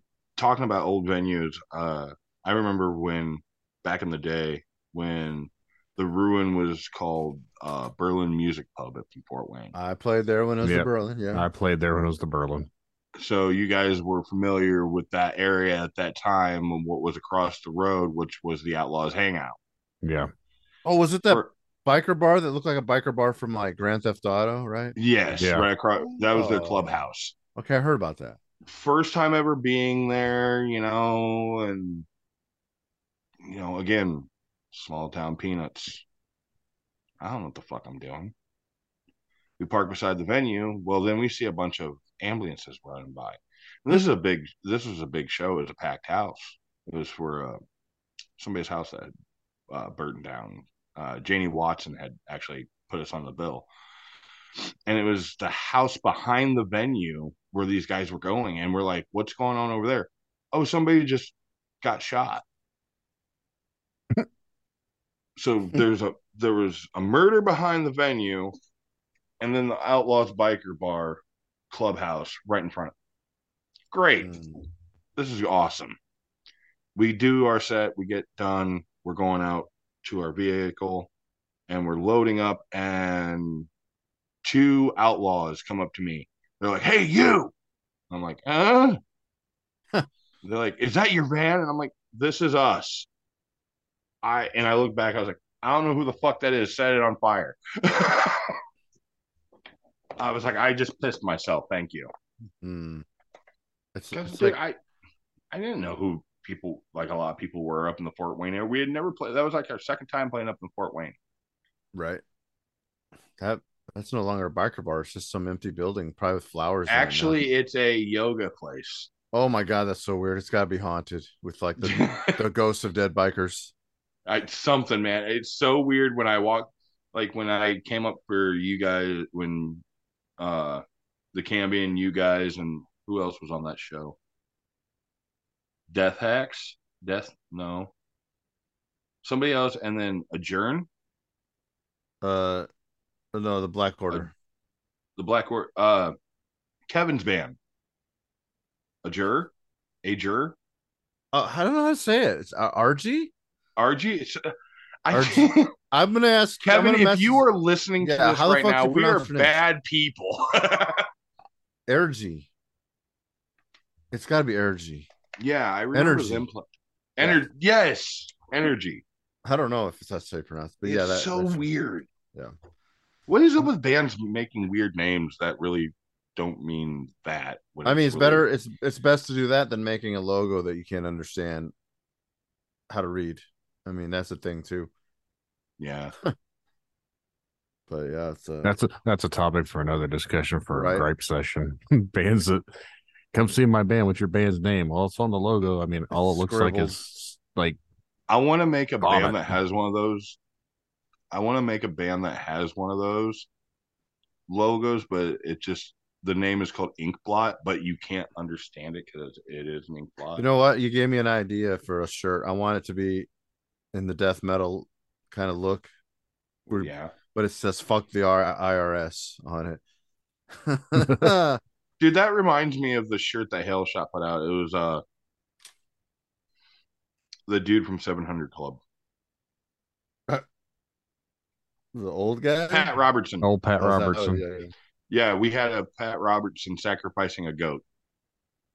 Everybody bought into it. He It looked was like great. fucking every time he came on TV. I think of like Howdy Doody, like the fucking puppet. I'm like, what is he talking about today? My Facebook memories is about to show me something here in the next week or two that cracks me up because looking at it now, it ended up being in very poor taste. But before the era of the beast happened, it was just starting to become a thing. And then I thought it was funny to have a shirt designed of the old uh masked doctors, the uh plague doctor masks. Oh, They're- the crow looking things. Yeah, there's like three of them standing over a bunch of dead bodies. And uh That that's kind of like the the the CD cover of Autopsy. Yeah, well, I said, uh, I'll paraphrase. I don't remember what I said, but I was like, "Come and get one of these to help combat the beast" or something like that. Oh, and then like the whole the whole era of the beast took over. It's like, well, good thing those shirts never really made it to anywhere because everything got shut down. I was like, 'Cause that was really in bad taste. Oh my god. I forget what band. It, well, I can't, I can't remember what band it was, but they actually had a uh, Bernie Sanders shirt that was holding Donald Trump's head. I remember that. Yeah, I remember that too. I can't think of what. There was also like an actual. Her eyes glazed over. Uh, I'm thinking of another one too because there's a lot of bands that I think did some shit like that. Well, I knew Municipal Waste did the one where, um, uh, Were they on a tank or something? no, well, I believe they did a tank one, but the one in particular that I'm re- remembering is where, uh, uh, Trump was blowing his brains out. Oh, I've, I've never seen that one. Yes, yeah, I, I, I actually own that one. These guys give thought- me a good idea. I'm gonna find a tank and get the band on top of it, just for no reason other than just take a picture. Good Like, luck getting Joel up there Why? because he's old. Well, technically, if he's listening, our ba- our newest bass player, David, he's older than all of us. oh, really? yeah. So, dude, I I did not know that that was. I I think I remember telling you this. I was like, I did not know that was David from Poison Aries, and I was like, holy shit, that dude was like the nicest dude I had ever met. And then he sees He looks like a "Hey, lot of people. Yeah. Sorry. I, he looks like every Joe Schmo I've ever met. Right. but yeah, he's the oldest one. Sorry, I'm, I'm, I'm No. outing him right now, but he's. I doubt he listens to this. He's like old school. Be like, I don't listen to podcasts. That's how he talks. But yeah. Dude, what do you guys think of the future of podcasting? I think I think it's great. Um, I think it's as gone as far as it could go aside from subject matter. I mean, you could film them. you could do a mobile. Um, well, I mean, again, I've I've only recently got into this thanks to the Beast, and like, it's just kind of cool to listen to people talk, even though I thought I wouldn't like it. But I got into podcasting back way before the Beast. It was like maybe three years before that. right, it's Right. been yeah, it's been a, a while, and I've just recently discovered it, and it's just like, oh, it's You It- you're lying. I'm dead serious. I the first one I started listening to was Tune Junkies one out of out of just curiosity because I knew everybody on it. Shout out to Chris. Are they still even doing anything? Uh, Chris, well, I think he does it, but not often anymore. Shout out to Chris. Right. Thank you for introducing me to this fabulous art. Chris And, is uh, such a sweetheart, and he's was- hilarious in his own right. Chris, um, Lexi. Who was the other dude? She disappeared. Nick, Nick, Nick doesn't do it Nick. no more. Nick, I haven't seen Nick in a while, and I don't think I love Nick. anymore. Dude, Yeah. dude eats a lot of food. I'll eat a lot of food with him. Shit, Dude, I think he could give you a run for your money, Ed. Oh, well, Yeah. I'll I'll watch him after I'm done eating a lot of food. I'll watch him eat a lot of food. First Right. time I met I him, know he he- I came know he up likes to to- me and bought one of our shirts, and uh, I had no idea who the guy was, but it was we played a garage show out in Converse, and Pride Fest. yeah, it was Friday. This was before Friday Fest, but that's where all the shit went down at. Gotcha. And then uh he came down, he bought a shirt. He, he was cool, he talked to us, but I'm very socially awkward, so a lot of people think I'm being an asshole. I was like, no, I just have resting bitch face.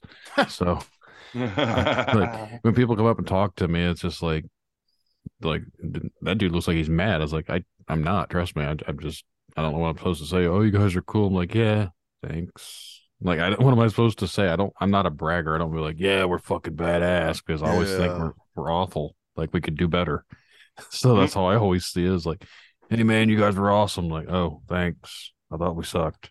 I- but back to the back to the podcasting like i think the only way like the future for this goes is like it would be like a vr podcast where like you're almost in the room with them but you're not i feel like that was but i don't know as far how the future of it goes i could only see that just the vr version of it where Well, and the other thing is too, like, you know, like in the beginning, you had to meet up and do the Right. podcast like this. The way you guys have it set up, you, heck, I'm I'm comfortable in my own home. You know, i is- think is a- because of this- like the the beast the zoom thing got even bigger than it ever Oh, yeah. was oh yeah. Well, and the one thing I like about podcasting, it takes you it takes you more in depth than you would have heard on a radio radio interview or a interview that was like outside a venue or something like that. Mm. You know, it takes you in more in depth, more personal. And I lo- I love it. I will. We don't prepare questions. We just kind of like, you know, that's the thing. Like some pl- some of them are prepared after a while, but I just kind of wing it because usually that's the best entertainment. Is Have it with Ranch. and- we haven't And- been researching any of the guests either. So besides people that Ed might know or I might know, like we've had people on that we have no idea who they are or what they even play. So we're just go in there not knowing what to expect, but I think it makes it more interesting because you never know what the hell they're going to talk about. go in go in head first and sort it all out. Just go going dry. Yeah, yeah. Well, I think the I didn't know for the longest time that Ed was your co-host, Brandon. I remember the first time me and you were talking, and I was like, "Yeah, Ed's my uncle." and Oh. he's like, "What? Really?" What? I forget. I, I I actually told him I forget why you call me that. I'm trying to remember. I- Dude, I think it was back.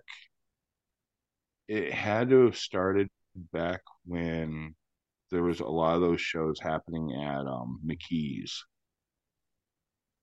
and Goshen. Okay, it didn't have to And do with we- the family member, right? Mm, no, I thought funny enough before the beast, I, right before the beast happened, that was when I found out that you knew my cousin. Okay. And hung and hung out with my cousin. Right. But I think it started way before that. No, no, no, no, no, no, no, no. it was weird. It was actually before the Beast. We were always seeing each other at the Michigan shows, and Michigan. that's when I started calling you the Michigan when, shows or Mishawaka shows. No, the Michigan shows because there was the one time you came up to the Michigan show when uh, Knee Deep in the Dead played. Oh, That that, was was, the- my first. That was my first one ever there. Yeah, and then you came to the other show, which was EOC's show, CD release show, where I lost, where I now have the teeth missing now because of that Mm. show. Mm. Because I remember you both both being there, and that was when me and Kevin Mikowski started calling you Uncle Ed because you were outside talking to some people, and I was like, "Uncle Ed, isn't it t- past time for you to go to bed?" Uncle Ed, because I'm old. Yeah. yeah, and I've I've always and I remember you messaging me, why you calling me uncle? I was like, well, you know what, dude, I I highly respect you, and I I wish you were my uncle, and that's what you're actually saved in my phone now is as Ed, uh, Uncle Ed, the Uncle Mexican metalhead. Actually, like I guess I if I had a nickname, that would be cool with me because I was saying to my band, I'm like, how come everybody in a band gets a fucking nickname? Like I don't think I've ever had a nickname my whole life. Like, oh, that's a, I don't know, that's Squeege or Right. whatever fucking nickname people get. Well, that's that's like the ba- guys in the band, the Cambion. They all call me uncle, and I. It's funny enough how that whole thing started was because Trent Clark. I started him calling him nephew back when he was uh playing bass for Lenore Cole, Mm. and he just started calling me Unc. And then I've known Tyler St- Stockton for years. We've always been cool, but then he started calling me Unc. And I was like, oh god, it's like when I call Ed Uncle. God damn it. That's funny. Nice. Isn't it crazy though? Like, I know for me, for like musicians that are under me, calling me uncle, that that makes me feel pretty good. How about when you hear me call you uncle, Ed? It's, it's just a nickname that's catchy. It's all how I see it, you know. It needs to be on your next guitar pick, Uncle Ed. You know what? That might be a good idea because I'm always ordering, I'm always ordering dumb shit like that. Anyway, Just so- throw them out to the crowd. Me? Yeah. I I just hand them, you know what? This is what I do. Like we just, we sell them at the table, but I take a handful and if like somebody says your band's cool and I just hand them out just as a gift for them saying that. I bet if you do that, Ed, I want one. I better. and get one. sometimes I just like fling one just so it's stick in the corner of the venue. It's like, do you, oh, do you ever do a Paul Stanley where you put it in the mouth and spit it out to the crowd? No, that's that's the beast. The beast ruling will not allow that. So I- my merch box of shit from TMD is around the corner. I think there's still buttons and stickers and guitar picks, and we used to give all that shit away. If someone wanted it, I was like, I don't want to charge them. Just fucking take it. I just appreciate the fact that you want our shit. Right. Right, right. Uh, we don't. We're not. Obviously, we're not in it to make money. It's just what we do, and then it's kind of an expensive hobby for most people, like myself. But yeah, I guess like on my end, like the sticker form of the deal, like I think we only charge like two dollars because, but these are actually like big vinyl stickers that we have. I would love to give them away, like Right. NBA. NBA, I I I bought. I went to Sticker uh, Mule and bought like ten of one, and then another ten of a different design, and I actually ended up giving those away. no, we don't. We sell the shirts. I know that, but like the picks, actually, the ones I get made actually come out of my own money, so I'm allowed Right. to give them away. But if somebody wants to buy them when they go to the table, that's fine. But those actually come out of my own pocket, not the band's fund. So Yeah, that's where most Hey. merch came from. Is out of my pocket, so I always did what I wanted with it because like it's my money Right. wasted on Right. it. So Right. Well, and- and like with my band, like I guess what we're trying to do is like do that recycling type thing where like, yeah, we know we have to spend money to make money, but any of the money that we usually get back in merch sales, we try and definitely put it back in the merch sales, unless band like something in the band needs like strings or drumsticks. It's like, okay, we can take it out of the band fund if you don't want to take it out of your own pocket. Like I had just gotten the dink that I play with now on stage, and I had to send both the dink and my Randy Rhoads guitar in to get uh up to par for a show. Shout out by the way, shout out to Adam Hart at uh God Ed, help me out here. What's his Facebook page? Goshen Guitar Works. Yeah. Fuck you, Uh, Adam. You're rich because of me. I'm kidding. And me. but uh I remember like I needed the guitars for a show and uh, we just pulled the money out of the band fund because it was between checks, and I was like, "Hey, I'm not gonna be able to do this. What can we do?" And yeah, we just took the money and did it that way. So Mm. yeah, but I've I've just trying to recycle the money, like because yeah, I'm having fun doing it this time around, but I'm actually taking it a little bit more serious. Not that I didn't take any of my other bands serious. I didn't have much of a hands-on time until I got into like BA in this band. Mm. So it's like I'm taking it a little bit more serious. Yeah, at some point maybe there'll be something given away, but not right now because I'm trying to. Again, we're just small potatoes, as Ed would say, but we're trying to get our feet into the door. there's a a debate about like you know i mean this could be a whole subject about how much merch is especially shirts and i'm like well i guess i don't mind paying that because the fucking shirt lasts pretty long time Considering Right, and that that was actually at one of our. What show was it that we played? It was actually the Dropout King show. Uh, so because at the time we only had our dog tags and uh, sh- well, we had our uh vinyl stickers and shirts, and I forget. I think a certain size it's like twenty bucks, and it goes past a certain size, it goes up to Right. twenty five. But people were complaining that our shirts were marked up too high, and I was like, "No, they're not. You go, you go and look at anybody else's. You're paying out to like thirty six dollars. how much were your shirts Twenty five.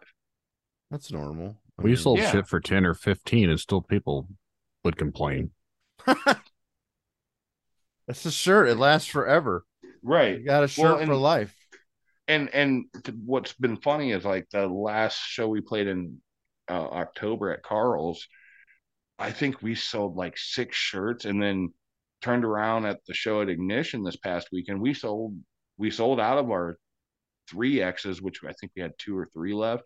Sold a bunch of dog tags and everything, and I was like, "Holy crap!" You know. People buy it if it's there you know And then then we had people asking if we actually had the hoodies for sale, and I was like, no, these were gifts from our lead singer, and we that turned into our stage like uniform basically. We're gonna turn into Slipknot, and I don't like it, but I you gotta have a gimmick. that reminds me of a conversation with my bass player because I said just wear black. He's like, "That's stupid." I'm like, "Why?" Like, Why is well, why is it stupid to wear black? I don't like. I was like, I, I'd rather have you look like a band than not look like a band because like this is a totally unrelated story about it, but in a way, it's it's kind of similar. How like I once went to uh I see a, I saw a cover band in Michigan, this little butt town, right? Butt town. It was in a. It seemed like it was in a barn, but regardless, it's this cover band, and I'm just sitting there drinking, and I was like watching the band. So like, the guitar player had like a jersey on and like New Balance shoes, and like I think he had little sh- jean shorts. Mhm. Singer was in a dress, like like she looked like a librarian, and I don't remember the bass player. The bass player might have been wearing the same thing the guitar player wearing. And there's this drummer in the back, leather vest, no shirt, leather pants, and like, like it. I mean, I don't know. I feel like you should at least look like you're going to play a side. I mean, the drummer looked like he's look, look, look, you know, like he was playing for Judas Priest. Like he seemed Mhm. like he seemed like the part in a way. Maybe he maybe he was overdressed, but like the rest of the band Right. did not match. It's just I don't know. I mean, it's I know cover bands make a lot of money, more than I'll ever make, but it's like at least look the part. Right. Something look entertaining. that's like I had a member and a current member that he wore his he did it one time and I said never mm. again because we're trying to do a thing here. But he wore his work shoes that has paint all over his shoes to a show. And I Oh. looked at him and I looked at him and I was like, look, I understand your work shoes is all you got, but if you need, I'm gonna help you buy a certain pair of shoes. Get like some cheap Converse. You don't have to buy the real ones. They make like Dude, I Walmart I- ass ones. dude, I don't even fucking care. I'll I'll rock the shit out of Walmart brand shit. Right. It doesn't matter. As long Yeah. as it looks like, you know, not your work Yeah. shoes. Yeah, And I'm not But he- saying like, yeah. but and then we, and funny enough, we actually ended up having the same pair of black pants on at that ignition show, and I was like, God damn it, I hate you. I hate No, you. but like I don't know. I I know that it's subjective to some people how the band looks because they care about the music. But like, Right. I don't know. It could be worse. Like you ever you ever go to like a music store and like sometimes you see the guy with like that fedora hat and the tight jeans and like the leather shoes. I'm like, why do the people look like that? I don't understand. Like musicians, you're like, oh, you can tell he's a musician the way he dresses, but like sometimes it's like what, overkill. what what I've what I've loved here of late, and I always get like looks. Actually, at the admission show, I took my hoodie off and I had my uh my Death Row Records shirt on because I love rap. Sure. I actually and and and right now because I thought I was going to be on camera, I actually have my Bone Thugs and Harmony flat. I saw hat. that. Okay. Yeah, yeah. Sure. So I all mean, right. I love, and it's always funny to get that person who's like, dude, you're a metalhead. Yeah, I love music. Like, Right. I love it all. I don't care. Actually, still shout out to you, Ed. Thank you for letting me uh, have half like your CD library. Oh yeah, I'm I'm, I'm out of CDs for the sell. Sorry. dude brandon okay this guy wants to talk about selling stuff on facebook marketing. This dude sells me i don't know it was damn near close to 40 cds Probably. guess take a wild guess how much he charged me. Probably like fifty bucks, nope. Lower. Twenty. it was like 20 Well, it depends on what was, there was one where he gave me like over like a hundred bucks, I think. it, it was the uh well it was two of them that you gave me you gave me that Darkthrone one and then Yeah, you like- gave me the, like the first pressing. Oh yeah, Yes. that Cannibal Yeah. Special Edition, which is like the special edition demo, yeah, that has Oh. zero on it. Did I ever have the first Pantera album or Far Beyond Driven album, the original one? I don't think I, I, got that. I've seen that. I've seen that cover. I do not think you gave me that. I don't. I don't know if I have me that. My friend had it. I know you're the Oh. reason I listened to Archspire. Oh yeah, I just yeah, I saw them one time live, and I'm like, holy fuck, Archspire. Yeah. They're fucking nasty. Archspire, yeah. they're nasty live. That's where like I ended up seeing them. I've never I heard of them, and then I saw them. Like, holy shit, Yeah, like they're this is- ridiculous. like live they could do that. I'm like, okay, I'm gonna go buy an album from them. Cool, So I do have a question for you guys I love asking everybody. sure. What's your guys' dream show to go see? Mine, mine'll never happen because then I'm a dipshit and didn't do it when I had so many times to do it. But I would, the original lineup of the Black Dahlia Murder, obviously can't do that now with Trevor. I never did get to see them, and they've been my favorite band. I really wanna- yeah, I kept I- inviting you to Fort Wayne. You're like, I gotta work. I'm like, come on. Dude, just I've seen call them in. three times. I saw them twice in Fort Wayne, and then me and Matt drove up to it's the Black Christmas that up there in Detroit that they throw, Mhm. and it was the year that Black Dahlia Murder headlined it. And oh my god, it was so freaking insane. They played in fucking Kokomo at one point, and I had to plow snow when I still worked at the state, so I missed that fucking show. So, uh, my buddy and Ed, you might know who this is. Braxton Kaiser. He's the lead singer of uh, Between the Killings. I think I'm like Facebook friends with him, but I've never really talked to him. So back in the day, when I want to say, I want to say Black Dahlia Murder had just hit this that peaking point. I forget what show Braxton had booked at Berlin, but and I've actually heard this story from numerous people that were there. But you know how like beside you to walk to the bathrooms, you gotta walk beside the stage. Trevor was sitting right there watching the show never told anybody who he was. He had his hoodie up. One person recognized me. He's like, "Hey, shh, don't don't make a scene. I'm just here to watch this band, and I'm out of here." It's a long drive. Yeah, and just well, that's how I felt like when after the Beast, uh, BA played their first show, and the lead singer from the Convalescence showed up to my show that I had booked. He lives like in like, Ohio, don't he? Oh yeah, like the upper part of like Ohio, close to Michigan. Hmm. And I, only way I recognized him, he had his mask on, and I was like, and my wife was like, "Hey, who's the Rob Zombie guy?" I was like, "That's Keith." Holy shit! And fu- funny enough, I had actually first met Keith. Hailshot played our third show with Ice Nine Kills over in Portage, and that was actually the Convalescence first show, first tour Mm. ever, ever. And now I turn around and they're like opening up for suffocation, which That's funny. My interaction with him the first time I I saw him at Michigan Metal Fest last year, and Mhm. walked up to him like I- we've been Facebook friends for a long time, and I told him that I was like just talked, but he probably has like a million friends on there. right, right, It right, was right. nice, nice to finally meet you, but he was all serious, and then like I uh That's of- actually just that's actually just Keith. I know, and then like I instead of buying a shirt, I was like, ooh, barbecue sauce. They had like their own barbecue Right. sauce. I bought it. Right, right, right. And then right. later on, I ran into him like in normal clothes. I go, as I said, I said something smart ass like I do just to break the ice. Right. I forgot. I made I made some smart ass comment about the barbecue sauce, and then he goes, hmm, and he kind of laughed, and he goes, "What'd you think of it?" I'm like, "Oh, a lot of molasses." He's like, hmm, "Okay," and then that, and he walked away. like, I, like, I thought really- I thought it was funny because uh after playing that show, it was the full terror assault that uh Convalescence was on tour with Overkill. Hmm. And that was the first time I had seen Keith since then. Yeah. Well, uh, no. I saw him one time at Carl's with uh my own will. yeah, But anyway, uh and I walked up to Keith and I was like, dude, it's crazy to see what you started with and where you're at now. It's crazy. It's fucking insane.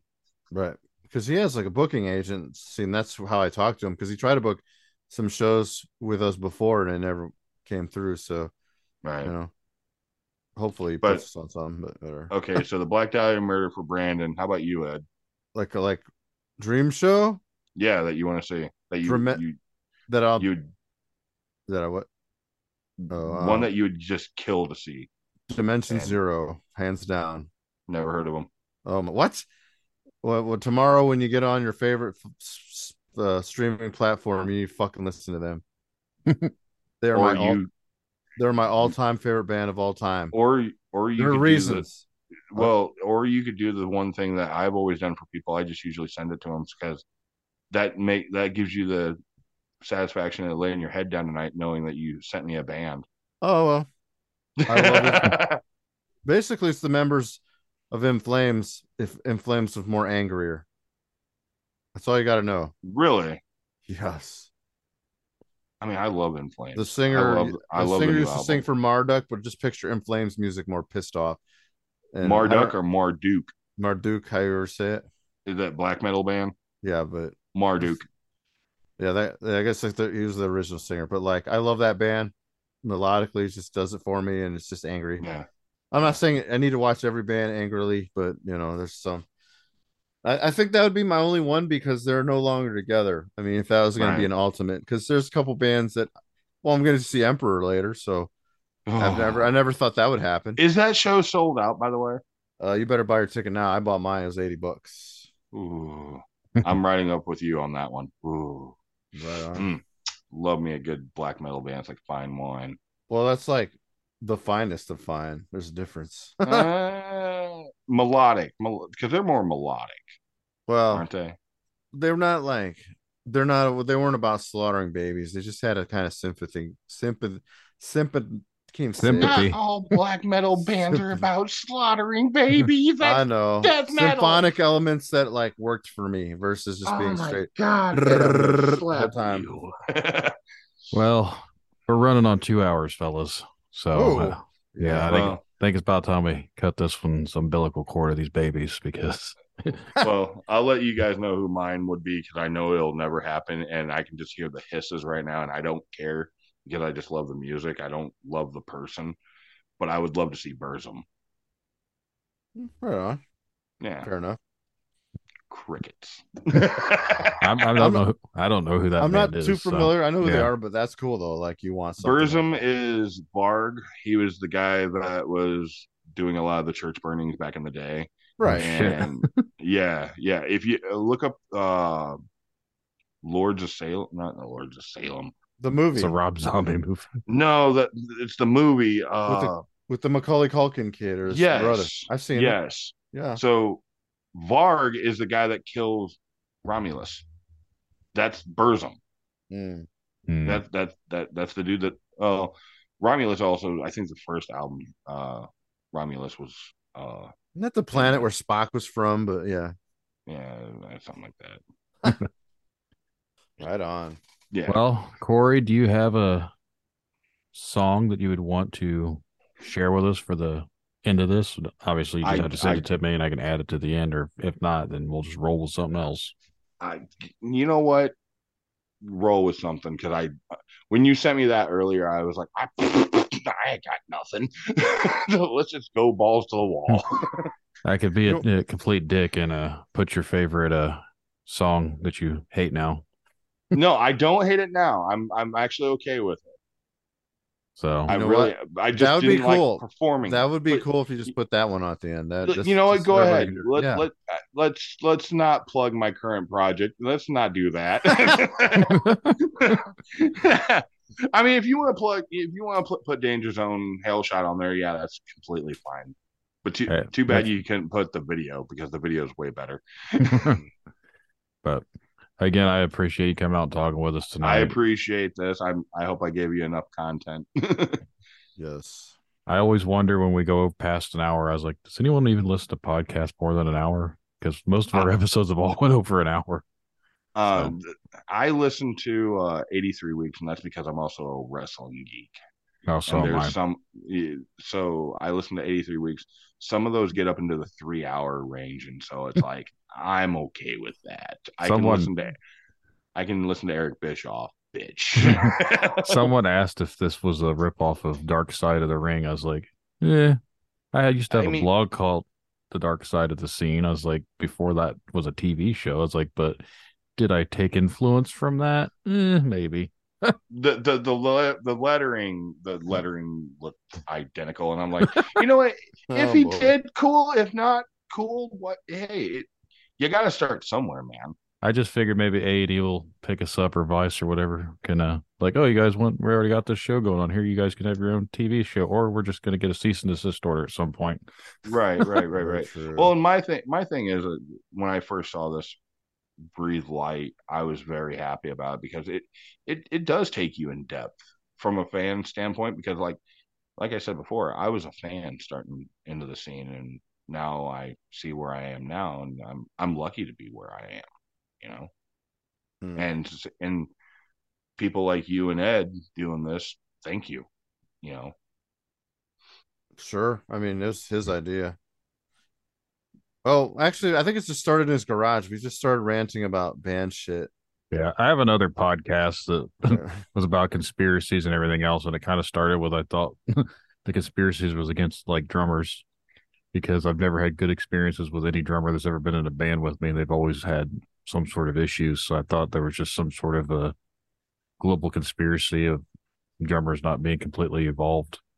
right well anymore like musicians in general like you just couldn't there was the thing oh you couldn't find enough of the bass player guitar player singer whatever have you now you find musicians that i have 20 projects how how do you do that I can't even have another band. I don't have time, but I get it. I guess I don't know.